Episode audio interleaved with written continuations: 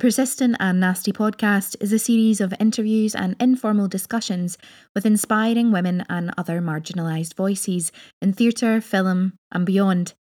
From actors to activists, we aim to amplify these voices and invite the world to stay nasty.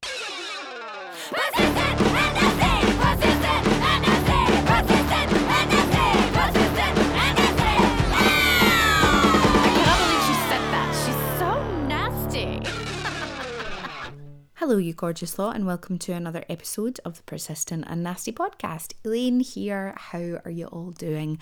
I hope you're all keeping well, uh, being kind to yourself and each other.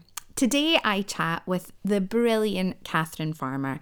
Katharine is a director, producer, and co founder of the Playwright Laboratories Festival, which is currently happening at the Arcola Theatre in London. We chat about Katharine's career, her work in America, uh, the development and uh, production of uh, the festival, and the fact that right now you can see 10 plays from around the world um, at the Arcola until the 5th of May. All details are in the show notes of today's episode. We chat lots of other things as well, but um, we talk about the things that maybe you need to know more about when you're at drama school, um, the things that are really outdated in our industry, like not paying interns. Um, and making sure that people are paid for their work. Um, so we chat all about all of those things, you know, things that PNN are very passionate about. And talking about being passionate about PNN, Thank you, as always, to our persistent pals and nasty heroes who support us on a regular basis. And if you would like to support us, if you can support us, you can do so by becoming a persistent pal or a nasty hero, or you can donate the price of a cup of coffee to us.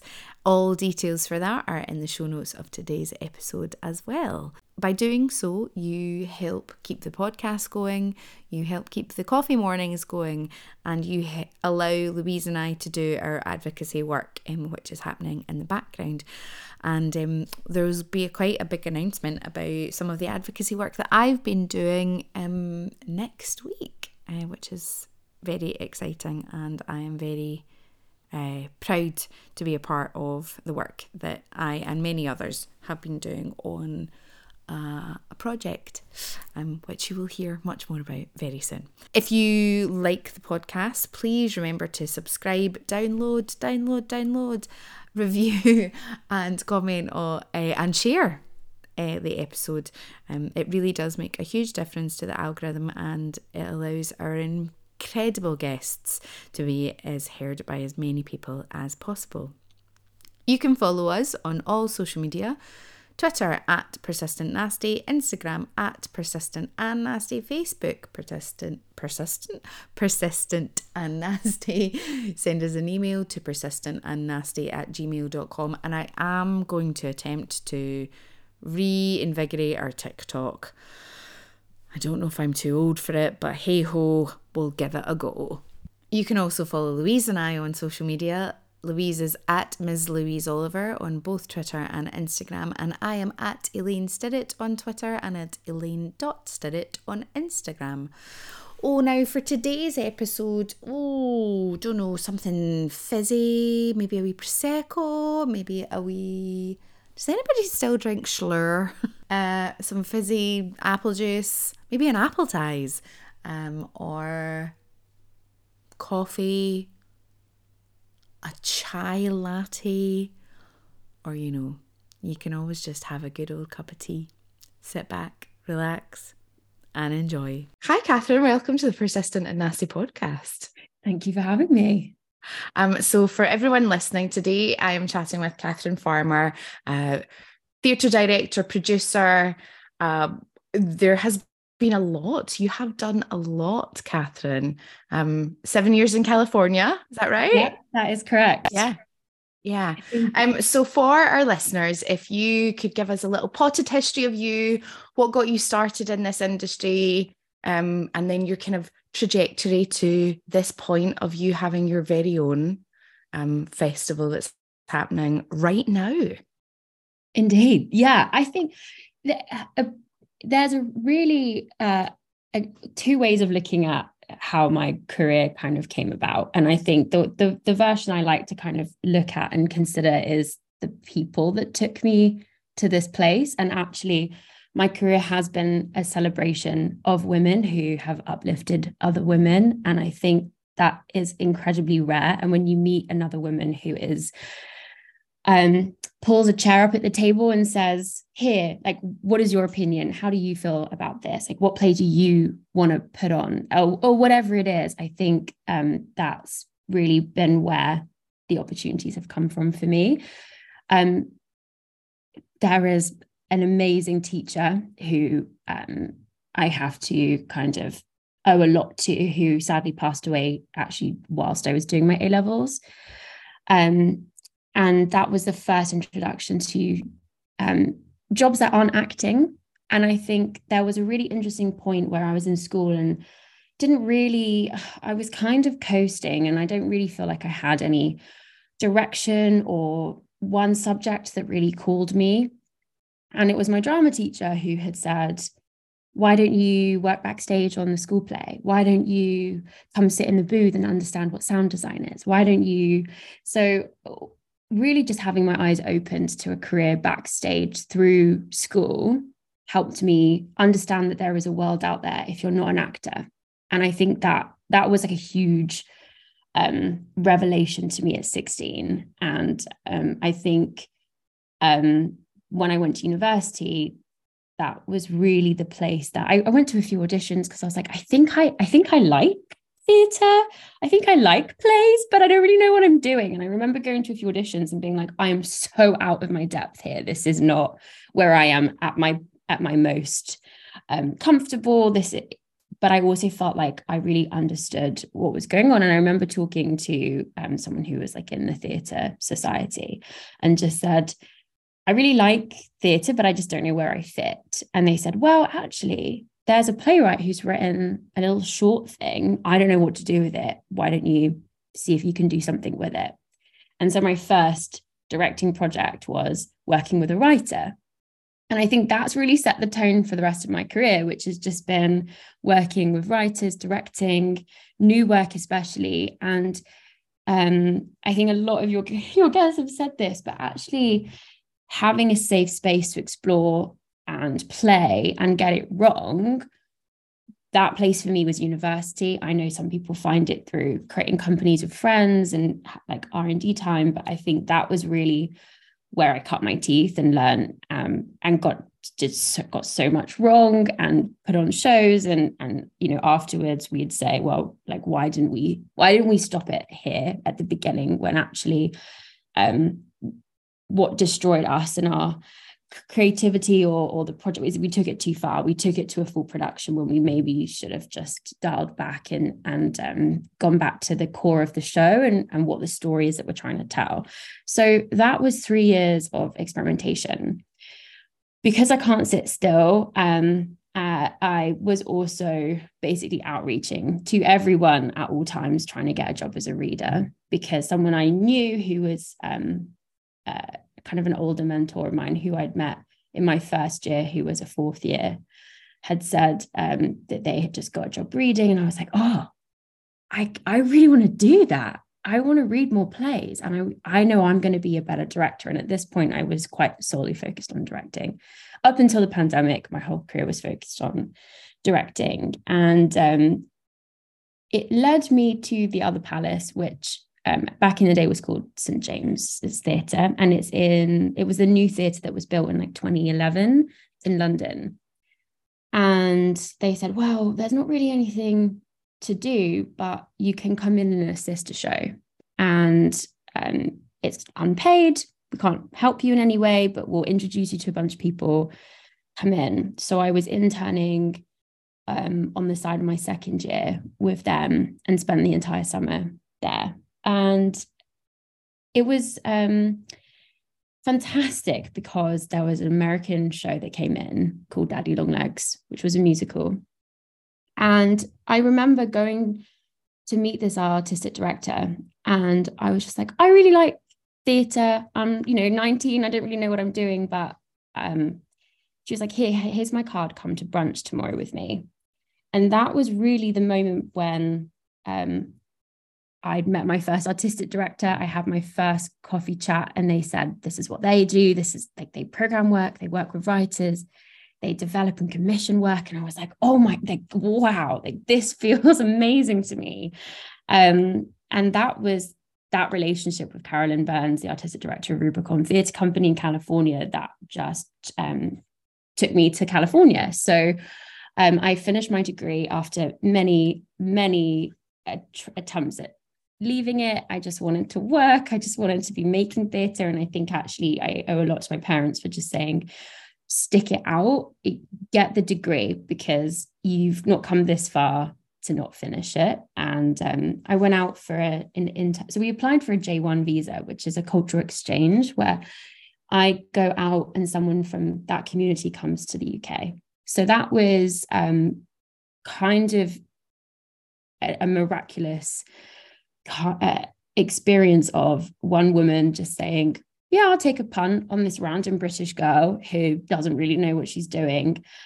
And during that time, I read 50 plays. We had 150 submissions of new work from emerging writers. And I um, they actually had a full-time dramaturg on their salary on like on in the theater which is really wow. quite spectacular. And i got to work with him and we sat down and we read all these plays and he taught me how to analyze work and and sort of um, grade isn't the right word because i think that sounds like i'm sort of marking it but sort of like assigning um, thoughts to paper in a way that's um, can be kind of reviewed by others. And actually, that was a really exciting thing to, to kind of learn. And it really fine tuned my own ability to read a play and understand what does the writer want to say, what do they want to get out of it, um, and can I help them, or can a can a rehearsed reading or can a workshop help them achieve something like get to them to their goal? Can we identify what it is they're trying to say? Um, so that was amazing. And out of those 50 plays, I picked one, which was a play called 23 and a half hours by Carey Crim, which again is another woman who took a punt on a 20 year old and said, Yeah, you can take this show, you can develop it. Um, so I developed it over two weeks and it resulted in two rehearsed readings that were a week apart. And the audiences in California got to see if you bought a ticket to one, you had to come to both. It was a sort of the deal, which was come and see work and see how it's developed with your feedback, kind of thing. And Rubicon made a promise to produce it in its fullness. So I came back home and um, applied for a visa and um, to, to go out and work on that, that one show. So that one show took me a year to i worked on that for an entire year. I was an assistant i was an assistant to the assistant director on the first production. And then i was the assistant director because the assistant director became the associate director.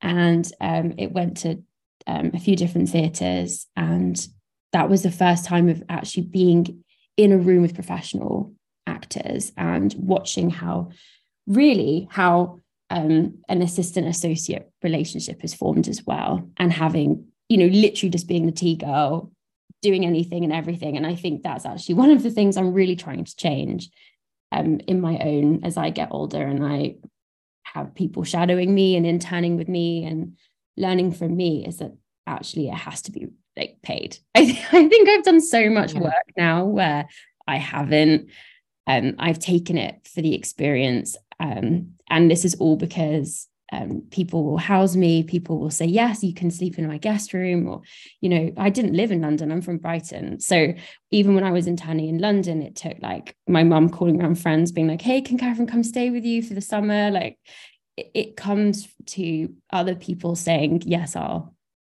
I'll support you and I'll look after you and I will give you this opportunity.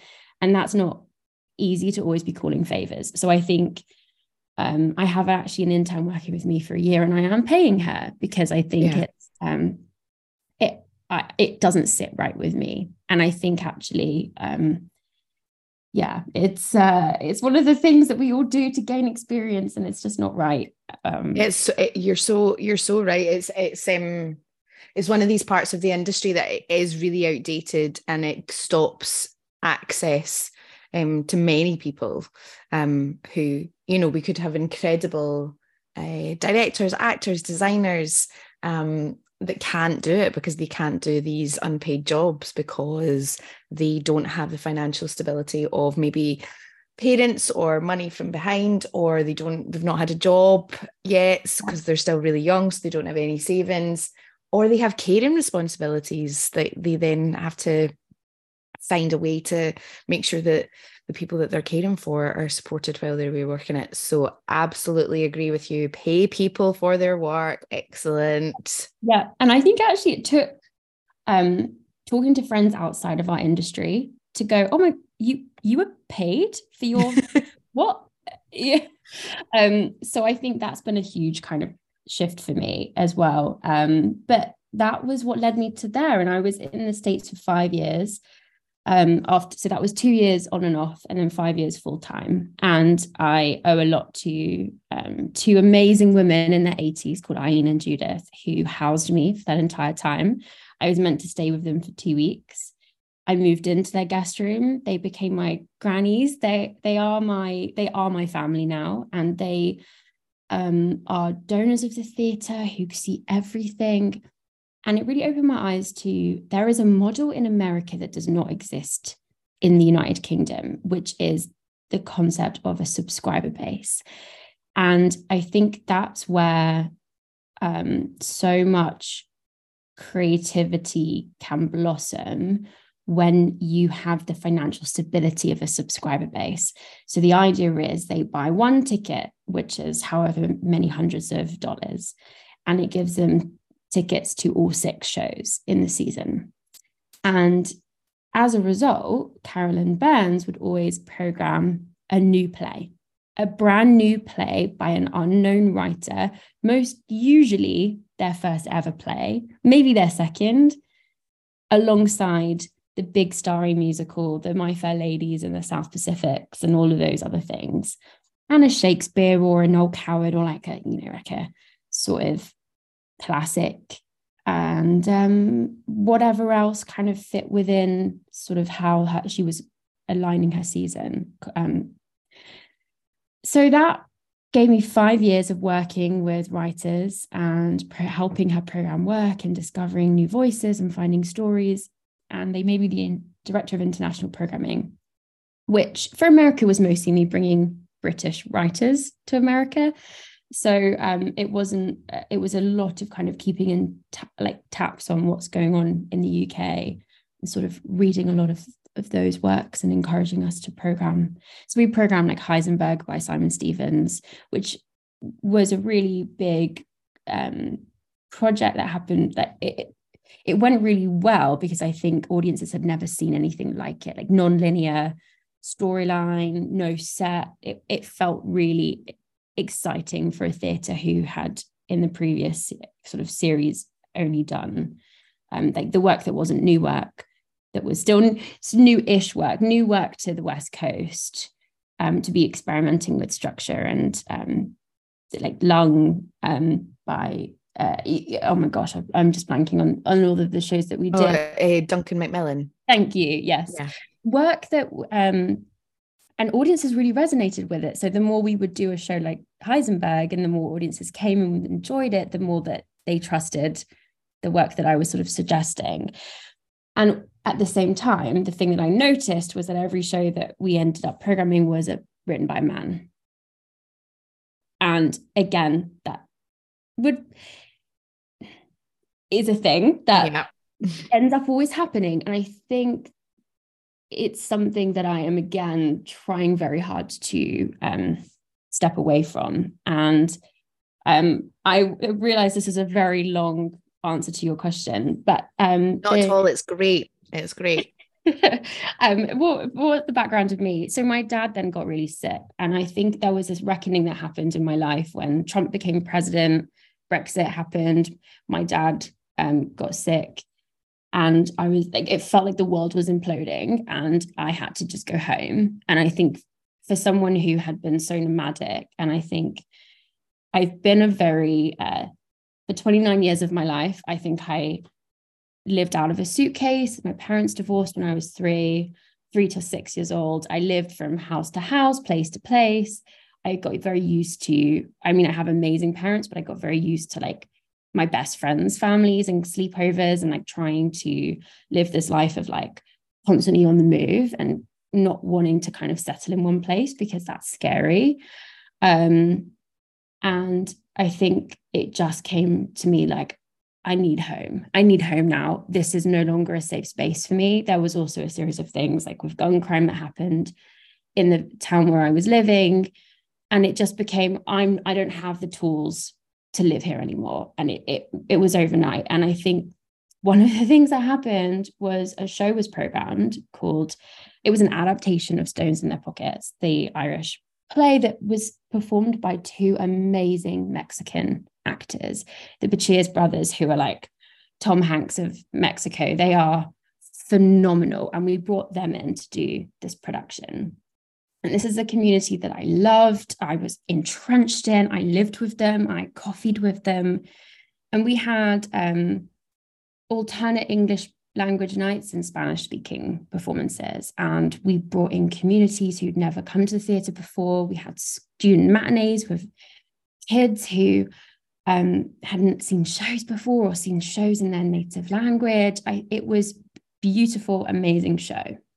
But we had a huge walkout rate on the English speaking nights.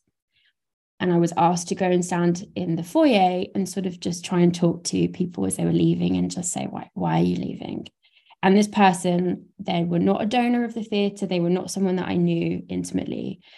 And I just said, I'm really sorry, ma'am. Can I ask why you're leaving the show? Because we would really like to understand what our patrons want. And she turns to me and she says, Documented immigrants shouldn't have a voice. And she walked out. Oh, wow. Like, the floor just fell from under me. And I was like, this is, I, I can't I can't do this, but also how yeah. great that we brought a show in that made people feel that. And maybe it's about having that conversation. And I and I and I always think back to all of the things I should have said in that moment, but I just let her walk out the door. And I that's one of my biggest regrets because I don't feel like I handled that in the way that I should have done. And I've now done shows where we've dealt, dealt with big themes or um, you know, things that have been very polarizing. And when an audience member comes up to me or will come up to an actor, I now do a session with actors about like talking to patrons after a show and about a duty of care to yourself and like to never put yourself in a position where you, you know, if you, we we did a show recently about sexual assault and we had a lot of people come and talk to our cast members and i said never put yourself in a in a vulnerable position by talking to the audience if you're not safe but also if someone can say something or wants to say something or we've had cases where people said well that wasn't an assault.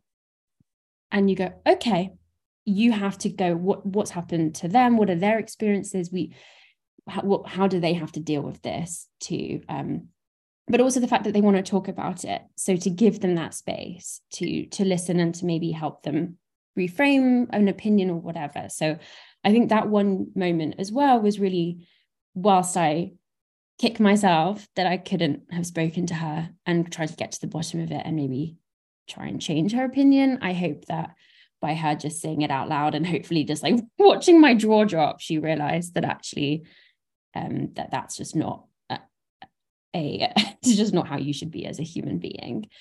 Um, but so all of this happened within, I'm not joking, like a, a month. And I came home and um, had caring duties for my dad for nearly three years. He's he's still with us and um, he's he's in a much better place. I had applied for a MA at Bristol Vic Theatre School because actually coming home and having no contacts was the most lonely thing I've ever done. And it made me realize, oh, like I was part of something and I've come home and I'm part of nothing. And I would call some friends, but they've, you know, they people who did my degree at Warwick have gone on to do amazing things and the companies were already existing and going on and doing these great things or people would become teachers people went into events, people went into all sorts of different industries. And actually, I felt like I was a little bit left behind with all of these like experiences and knowledge and, and um, a CV. I went for interviews and people would say, well, but I don't know what this theatre is. I don't know.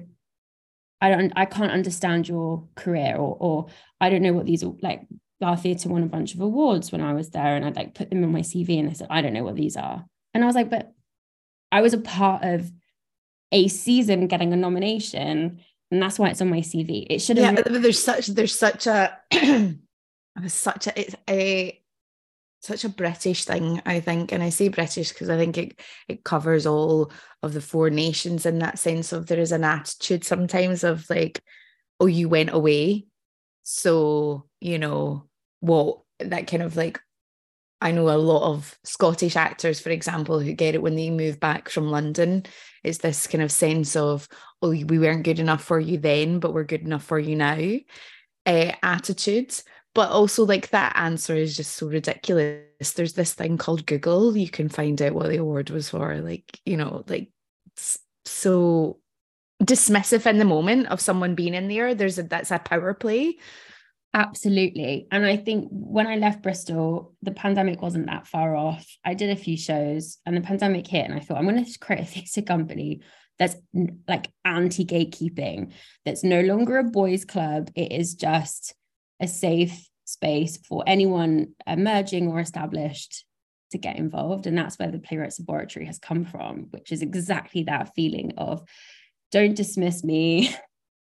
we I, I can bring something to the table and I am pa- like I am so passionate about new writing and it has been the thing that I've I've but I've forged my career in it and then I come home and I'm like I can't I'm just constantly feeling I have to justify and I feel like a big part of it has been like feeling unworthy and I think that's something I've been dealing with like my whole life is imposter syndrome and I think I'm sure there are so many artists that feel the same way that even when you get a job or you get in or you get funding and you get to make your project, it's still always like that feeling of imposter syndrome. And I think that's probably never going to go away. But I think that's something that I'm really actively combating. I think all of the things that have led me to where I was, like, like living, like, there was four of us in a two bed flat at one point in the pandemic all just going like what what is what is life? What are we doing?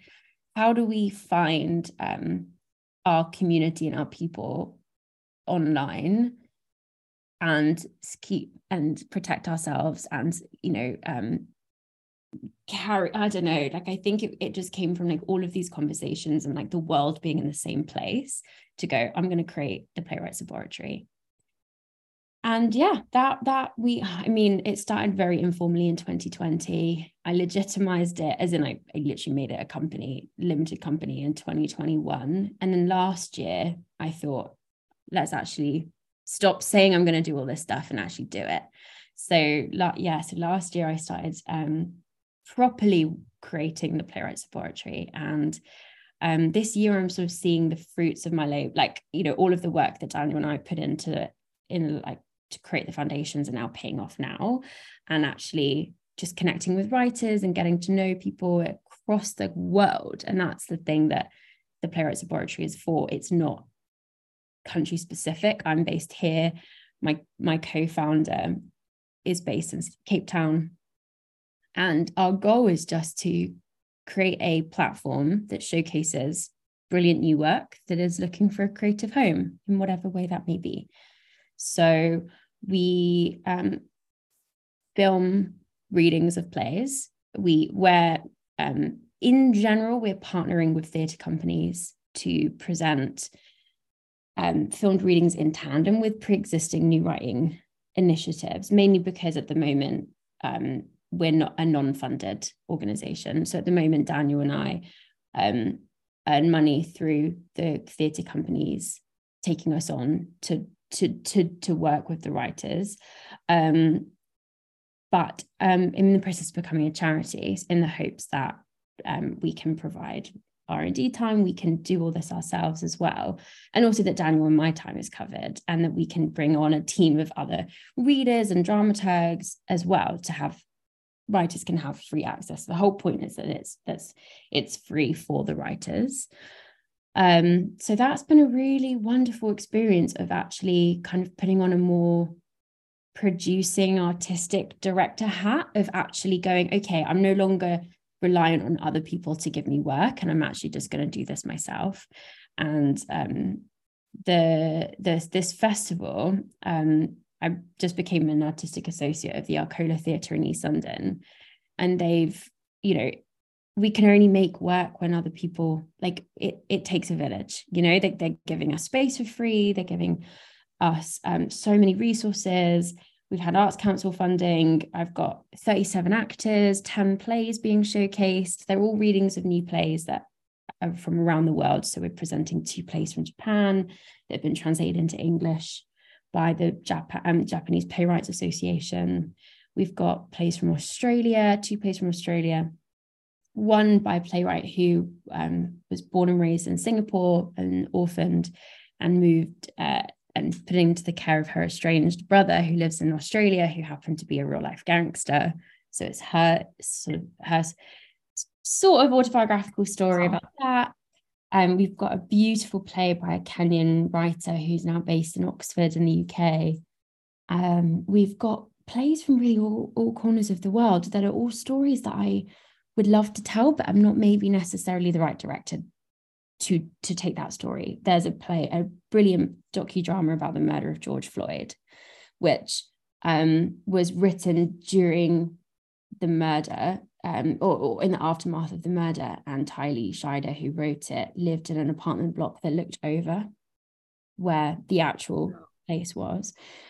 And it's um, ha- and it's such a big part of like you know it was such a big part of the narrative here and opening up conversations about Black Lives Matter over here, and it just felt like um, I I really want to bring this this story to the UK. I really want to give Tylee that exposure over here, and um, we have an amazing director called Anastasia directing it, and it it feels like such a moment to be able to be in a position to say I'm going to pair this writer and this director. Now go and have fun. Like go and play, go have your Zoom calls, talk about the script, like go through rewrites together. And they go into rehearsals on Friday.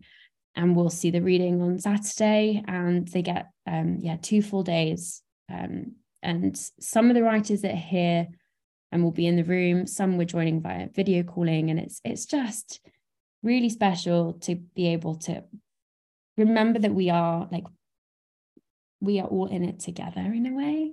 We are all we all work towards the same goal, which is telling stories and um and and like just trying to serve the story and hope that these play readings will lead to a conversation with someone who can take them forwards and that's the goal that's always my goal with the playwrights laboratory is connections and um, hoping it leads to, to, to full productions in the future it's incredible. I mean, first of all, the amount of actors who are being employed, like, and are working with you. Um, then obviously you've got your directors, like that in itself, and a uh, 10, 10 plays. 10 plays, eight directors. And 37 actors, all being paid equity rates. Yes. Katharine. like, like it just, but this is what's really important. I think it just shows it can be done. Yeah. I'm sure it was a lot of hard work and a lot of uh, dedicated time. But I think what's really wonderful to hear, um, just as well, firstly, as a, someone who loves theatre, to be able to be exposed to as many different plays from as many different places as possible, I think is a wonderful thing. Um, it's how well, it's how we move as human beings, right? It's like, you know, that's that's the beauty of our art form.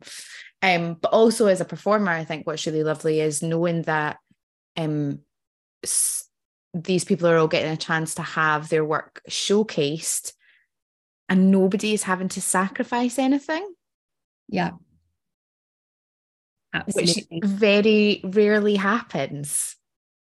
I I agree. I think we make so many sacrifices, especially in in the name of like theater and i don't know if that's necessarily the same i mean and and other forms of creativity and creative practice we i think it just becomes a part of to make art you have to sacrifice yourself or your mental well-being um, or your pay and actually to be able to create a, a space where everyone's time is paid for and it's a limited time too i think as a limited time commitment i only started casting about a month or uh, before rehearsals began because i think as well it's um, actors who uh, love working with new work, but also feel like they can't always say yes to something. And because if a big TV job came up, there's always that balancing act of I really want to flex those muscles and those acting muscles and get into text, but also I have to go where the work is. And actually, I think I've had a lot of success and I've found an amazing cast of people because I kind of waited till the last minute, which was a very stressful decision and choice. And I think a lot of people like, why are you doing that? And I was like, because I'll get, I'll get a really exciting, I'll get a cast who are like ready and raring to go because I'll get the script and I'll go into rehearsals in two weeks. And they're not sort of looking over their shoulder thinking, oh, have I signed up to something and I'm missing out on something else? And I think I'm I'm not an actor, but I have enough acting friends to understand like that's always the trade-off that you make. Um, but I mean, yesterday we were just in rehearsals for a play called Passing by Deepika Guha, and it's a um, she's Calcutta born and um, now lives in the States, and it's a play set in Britain about the British um, sort of colonization of nondescript countries. Um, this is set on a nondescript island, and um, it's it's about brutality of human beings and class and um, how we treat one another and who is perceived as an other. And it's a really, it's a big, deep, epic play that actually is so current, unfortunately. And um, I just sat in on five minutes of rehearsals yesterday. And um, there's this big reveal moment where the, the the the male character says something that is deeply shocking, deeply painful. Like it's the moment where you all go like in the audience.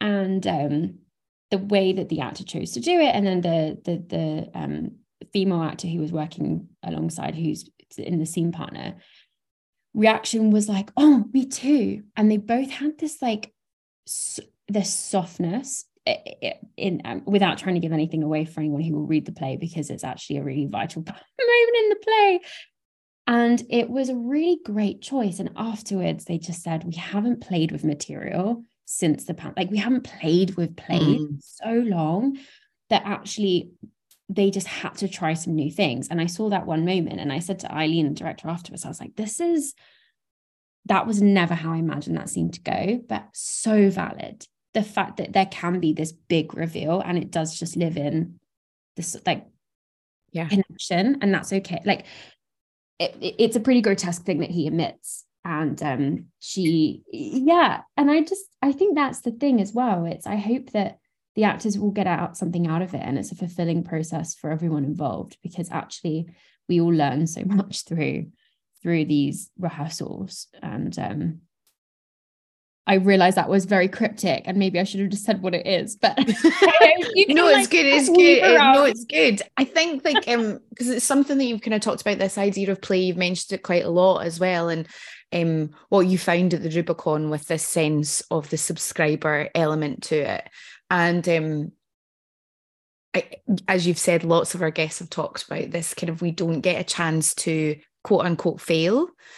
Um as per as as creatives um not even as performers just as creatives and whatever part of that it is and i know i've said it before and i'll say it again but some of the most beautiful moments come out of a bit what someone might class as failure but it gives you something new to play with um and that loss of play that's happened because of finances and time constraints um is a real shame. So what you're kind of platforming right now isn't just these playwrights, but it's about the creativity. Yeah. Of of a rehearsal space in that sense, which is I, lovely. I really hope so. I really hope so. I think um, as the festival goes on as well, I mean, today we're in rehearsals for a play called Expelled, which is about rape culture in schools. And that's performed tomorrow night. So, again, it will be really fun to just tap into that rehearsal process with another director and and sort of see how they're experimenting and playing with material and that that play was being rewritten up until I was like, I have to print these now. Please stop making changes. Um, and I think there is something in also just like pens down. Let's just just just stop like rerunning these teeny tiny rewrites and let's just get it in in the space and hear it and then and then we can see like if how much more tinkering needs to happen but you might have just got it right and it might just be um a need to finesse and it's it's perfect and we need those raw edges yeah. And i think actually i love plays that sort of have that like rough and readiness to them that don't feel overly crafted that don't feel overly rewritten or um and that's a really hard thing to say because i think i even found this i don't know like i even found this in school. Like the essays i would write when i was a little bit under time pressure or I just kind of would like blurt it out and it would come from an opinion or a thought would always do better than the essays where I kind of would go over and over and rewrite and rewrite and add in and add in and chop and change. Like consistently, I found that there's at least how I approach um, things. I'm not a playwright, but I I I feel like I live in every play that I develop becomes a, a part of of me. And I think sometimes um, I do a lot of dramaturgy, but it's from the director's perspective. And I'm always very clear with playwrights that I say, whenever I give notes, it's about how characters interact with one another and it's about love versus anything about structure or or whatever. And I, I sort of always approach a play through do these characters love each other? And if they don't, how can we how can we force and find the love? Because even if it's a play about two completely two characters who are in not in a position to be in love with each other there has to be a driving force between them to warrant the scene to continue. Or or if it's a fraught relationship between a mother and a father or a mother and a daughter or uh, um, whoever it is two friends or two lovers some there has to be something that's kind of like keeping these characters from from you know even we fight the hardest with the people that we love the most. And i think even if it's not a love for them it's a love for the child who they're fighting over or it's a love for the the the community that they're they're trying to serve. Like it there has to be love. And i think sometimes love is messy. And i'll say to you know we'll be working on a scene and i'll just say like let's just boil it down to like one core essence. And like it's okay if it's you know, I think it's just about driving that one, like, what is their motivation? What are their intentions and objectives? And, and like let it let it be underpinned with a sense of love and i think that also comes to acting notes as well like um earn or burn they have to earn each other's love and respect throughout the scene despite the fact that it might be a colossal like shit show of a scene that's going to end in trauma and pain and darkness um that that's kind of that's how I approach things. And um uh that's probably not how a dra- like a literary dramaturg would approach things. Um but I think there's there's space for both approaches. And I think that's um yeah you uh, you know I, I talk a lot to play I spend a lot of my days talking to playwrights about different work. And there's never really one consistent um you know no playwright is the same. And that's fantastic and no playwright's trying to say the same thing which is also fantastic but um i just want to always serve the story and i think that that's always what it boils down to and i one of the questions that i hate and i don't know how you feel about this is when people say oh what kind of theatre do you make? It's typically from someone who doesn't like work in the arts whatever and they say oh or like what what, what kind of theatre do you make or where where do you like what theatre do you work for? Or those kinds of questions because I always think oh don't box like you can't box us in. Yeah. Because actually there isn't one form of there might be a, a, a similar tone or there might be a, a particular genre or or idea that we explore through our storytelling that we're more drawn to. But like fundamentally no we can't ever make the same thing um and i realize that's not a particularly profound note but it's just something that like irks me. Whenever i hear it i'm just like oh. But it's i mean doesn't it you know like that idea of it's so many people will resonate with that because we all get asked that question and it's whether you're a director of the type of shows that you do. So, you know, are you a musical theatre director? Well, that's really limiting. It's pigeonholing. It's the same as casting an actor in a certain role. It's that is that thing of we are all more than just one thing. Yeah. And especially now, like in our industry, we're all more that most of us are more than just what we trained to be. Yeah. Yeah you Absolutely. know you moved from directing to producing artistic director. So like you know that shit that in itself is a huge shift. Absolutely. And i think it's really interesting to be to like have to like become right left brained and actually like looking at express like i think excel would ter- has terrified me. And now i'm like okay i can do a schedule in an excel document. I know how to i can do this now but it came from like hi, can you send me like an example of a call sheet? Or can you send me an example? Like it's taken almost having to just call people and say, I don't actually know how to do this one thing. Or like, I've tried to make a spreadsheet work and it's confusing my brain. Can you just show me how you do it? And like, you can take out, or like, how do you budget? How do you draw up a budget until you've seen someone's budget? Like, it's one of those things. And I'm so glad that UK producers on Facebook exist that there is a community of people online who will share like ACE grants, who um, uh, who will share um, other funding application templates and things like that, because actually it is there are so many barriers to entry to make your own work, and um, I think this it's been a steep learning curve for me in just like also just like creating a limited company. Having to like figure out that stuff is just not something you ever think you have to do as a creative. And no one at drama school sits you down and says okay this is this is how you do your taxes. This is how you create work. Um, and i think you know i think we all want drama schools to give us more than they I definitely believe that drama schools can give us more than they give us. And I definitely believe that drama schools have a duty to give um, everyone more tools um, to enter the industry and just know like the basic shit. um, uh, I don't know if they're better now, but they certainly weren't very good in 2017 when I was at a drama school. Um, and I've been working for five years prior to that. I'd already figured out how to pay my taxes, but other people hadn't. And, you know, I it shouldn't be down to the other students. And actually, that's something that's really interesting as a director on an MA course at a drama school is that you're treated more like a member of staff than you are as a student. And so you're constantly like on this weird tightrope, which is also just being a director of you want to fit in and you want to make friends, and you but you also have to direct them tomorrow morning. You also are running their entire week of school, or you know, like you've been given um these classes and then actually like you're their teacher. So they don't they can't see you.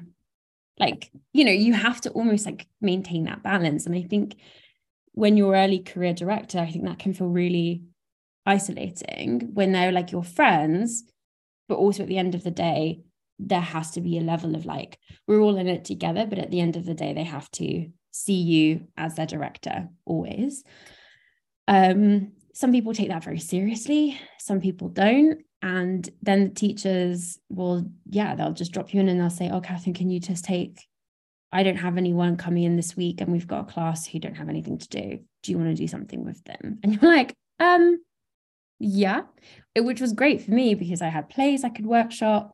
I did a lot of like random new play development sessions with with you know actors who were you know on their three year acting course in their final year and got really like hands-on tech-based time and i think that was really valuable for me and for them but like i wasn't a teacher. And i shouldn't have necessarily been in that position and i don't know where i'm going with this but um it, it yeah drama schools are uh a, a, very you know I, I think we're learning and, and we've we, we're questioning the role of a drama school and how and how it trains us to be in the box and um, to, to, to, to be one thing. And actually, all of the actors that I know who have who I've trained with have actually gone and created their own companies. They're writing their own work. They're exploring their voice in so many other ways and their, their talent and their skill set and their creativity and their practice in other ways. And I and I'm so happy for them because actually it's really hard to just go to auditions and wait to be cast yeah. in something. Like, and I know you know, we all have our side hustles and our other jobs and our survival jobs or muggle jobs, however you want to frame it. Everyone calls them something different. Um, but there's only so much fulfillment you can get from just auditioning. Maybe. I don't know. I would love for an actor to, to be like, no, I disagree. Um, but um, to then actually just say, no, you know what, I'm going to write this thing, I'm going to explore this trauma this way, or I'm going to write myself a monologue, or I'm going to um, like explore spoken word, or I'm going to write some poetry, and like, yes, yes, I'm like so for it, and I think um, that's something that I'm realizing as well. Is for me, it's becoming on the producing side of things, and that's just like bringing people together to facilitate their creative their creativity is actually so fulfilling um and I, i'm really hoping that you know the, the the festival even if it like ends on the 5th of may and that's the end and i we were we all just came together and we did 10 play readings and that was a moment in time and we move on and none of these plays go anywhere or or anything that's still a valid experience and moment. And i think it's so easy to be like oh I, ha- I have to i really want these plays to go like whatever it is like the pressure that you put yourself under but actually you have to step back and say do you know what? It will still be enough. Um and yeah. it will be what it will be. And the right person you know we're filming them as well. And i think this is actually what makes the what i'm trying to make as the playwrights laboratories thing is we have theatre companies all around the world who have made a commitment to engage with all of the plays that we workshop through the playwrights laboratory. So we've got like the Young Vic, um, we've got um, theatres in South Africa, like the Baxter Theatre, we've got theatres in the States, across Canada, who are all making a commitment to watching the play readings. And that's a big step. So even if it just means that 10 playwrights get their plays read and performed in front of these, they, you know, uh, the recordings will be seen by those people, that in of itself I'm I'm I'm I'm pleased that we could facilitate that. And who knows? They might live in the back of someone's mind and they'll go and see their play a year or two, three years later and say, Oh, I remember that play. And actually, this is happening quite a lot. I'm noticing. I'm seeing work happening and I've gone, Oh my God, I read that play. I read their first play. Or, oh my God, I read maybe their second play, or I saw it in a pub theatre and now they're here like people don't forget and i think as a, a, playwright i think it's really important to remember that like people do remember. They do they do they remember stories they remember their like the plays they've read they remember names and they even if something's not right in that moment for that particular r&d or that particular development project they will remember you. And i think every you know and you've just got to keep plugging away i think. And and um, one day it will pay off and they will you'll get that email or they'll come see that piece and it will spark that conversation. So. I think it's great. And i think it's something that you said at the very beginning when we were chatting. Sorry excuse me. Um you had said that your kind of the beginning of your career had been by women who had brought that chair to the table for you. And what you're doing with Playwright Laboratory is that you are creating a bigger table for people with chairs. And I think that that's a really lovely, uh, full kind of circle moment for you as a, yeah. the director to kind of know that that's what's happening because then that table hopefully just gets bigger and bigger and bigger with everyone that yeah. you're uh, yeah. bringing in, whether it's the playwrights or the other directors or the actors, and then you know all these theatre connections that are being made, which you know as a emerging playwright is incredible, incredible, yeah. and also for the actors to be seen by these theatres companies and the directors to be seen by these theatre companies is also is amazing.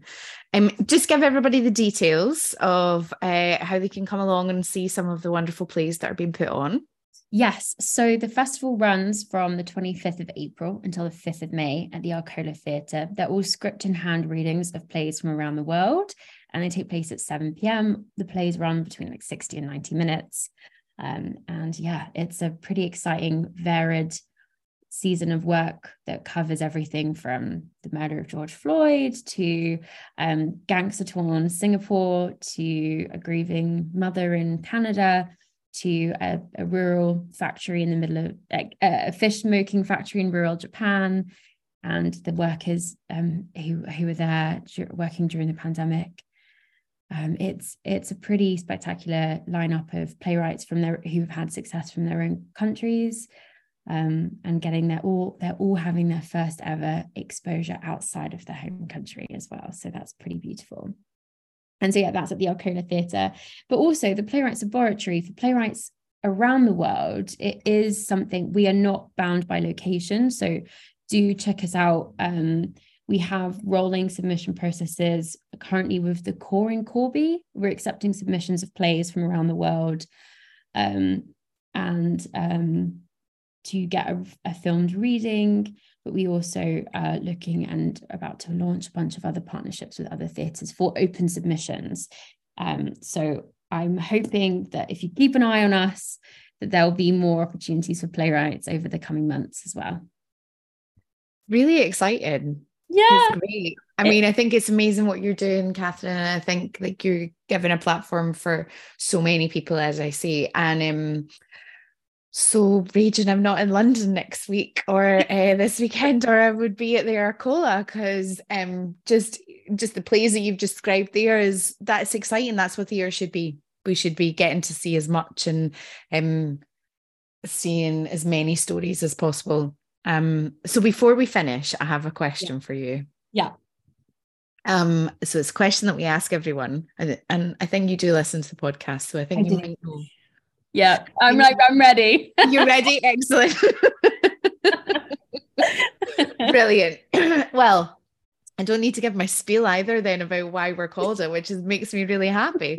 Um, so whatever you feel, uh, whether it's good, bad, indifferent, um, Katharine Farmer, what does the phrase persistent and nasty mean to you? There's three prongs to this answer, which uh, resonate with me with persistent and nasty, which is resistance to feeling unworthy. It's a resilience against rejection, but it's also fighting for change and the hope that will come through. And that's what persistent and nasty means to me. Oh my God, I love that. I've been thinking about it for a while, and it's interesting because it's they're, they're yeah they're they're big powerful words that I think we all resonate with. And it's so exciting hearing what other people's versions of it means. Um so yeah it's a great question. Um so thank you for asking me. Oh thank you so much. Um Katharine I will link everything um for a playwright playwrights laboratory in the show notes of today's episode along with um, where everybody can follow you on all social media um, and obviously your theatre company blue touch. Uh, yeah. Oh yeah yeah. yeah. Um uh, so i will put all of that in today's show notes but um yeah thank you so much for joining me. It's been an absolute joy to chat with you today. And until next time lovely listeners stay, stay nasty. nasty.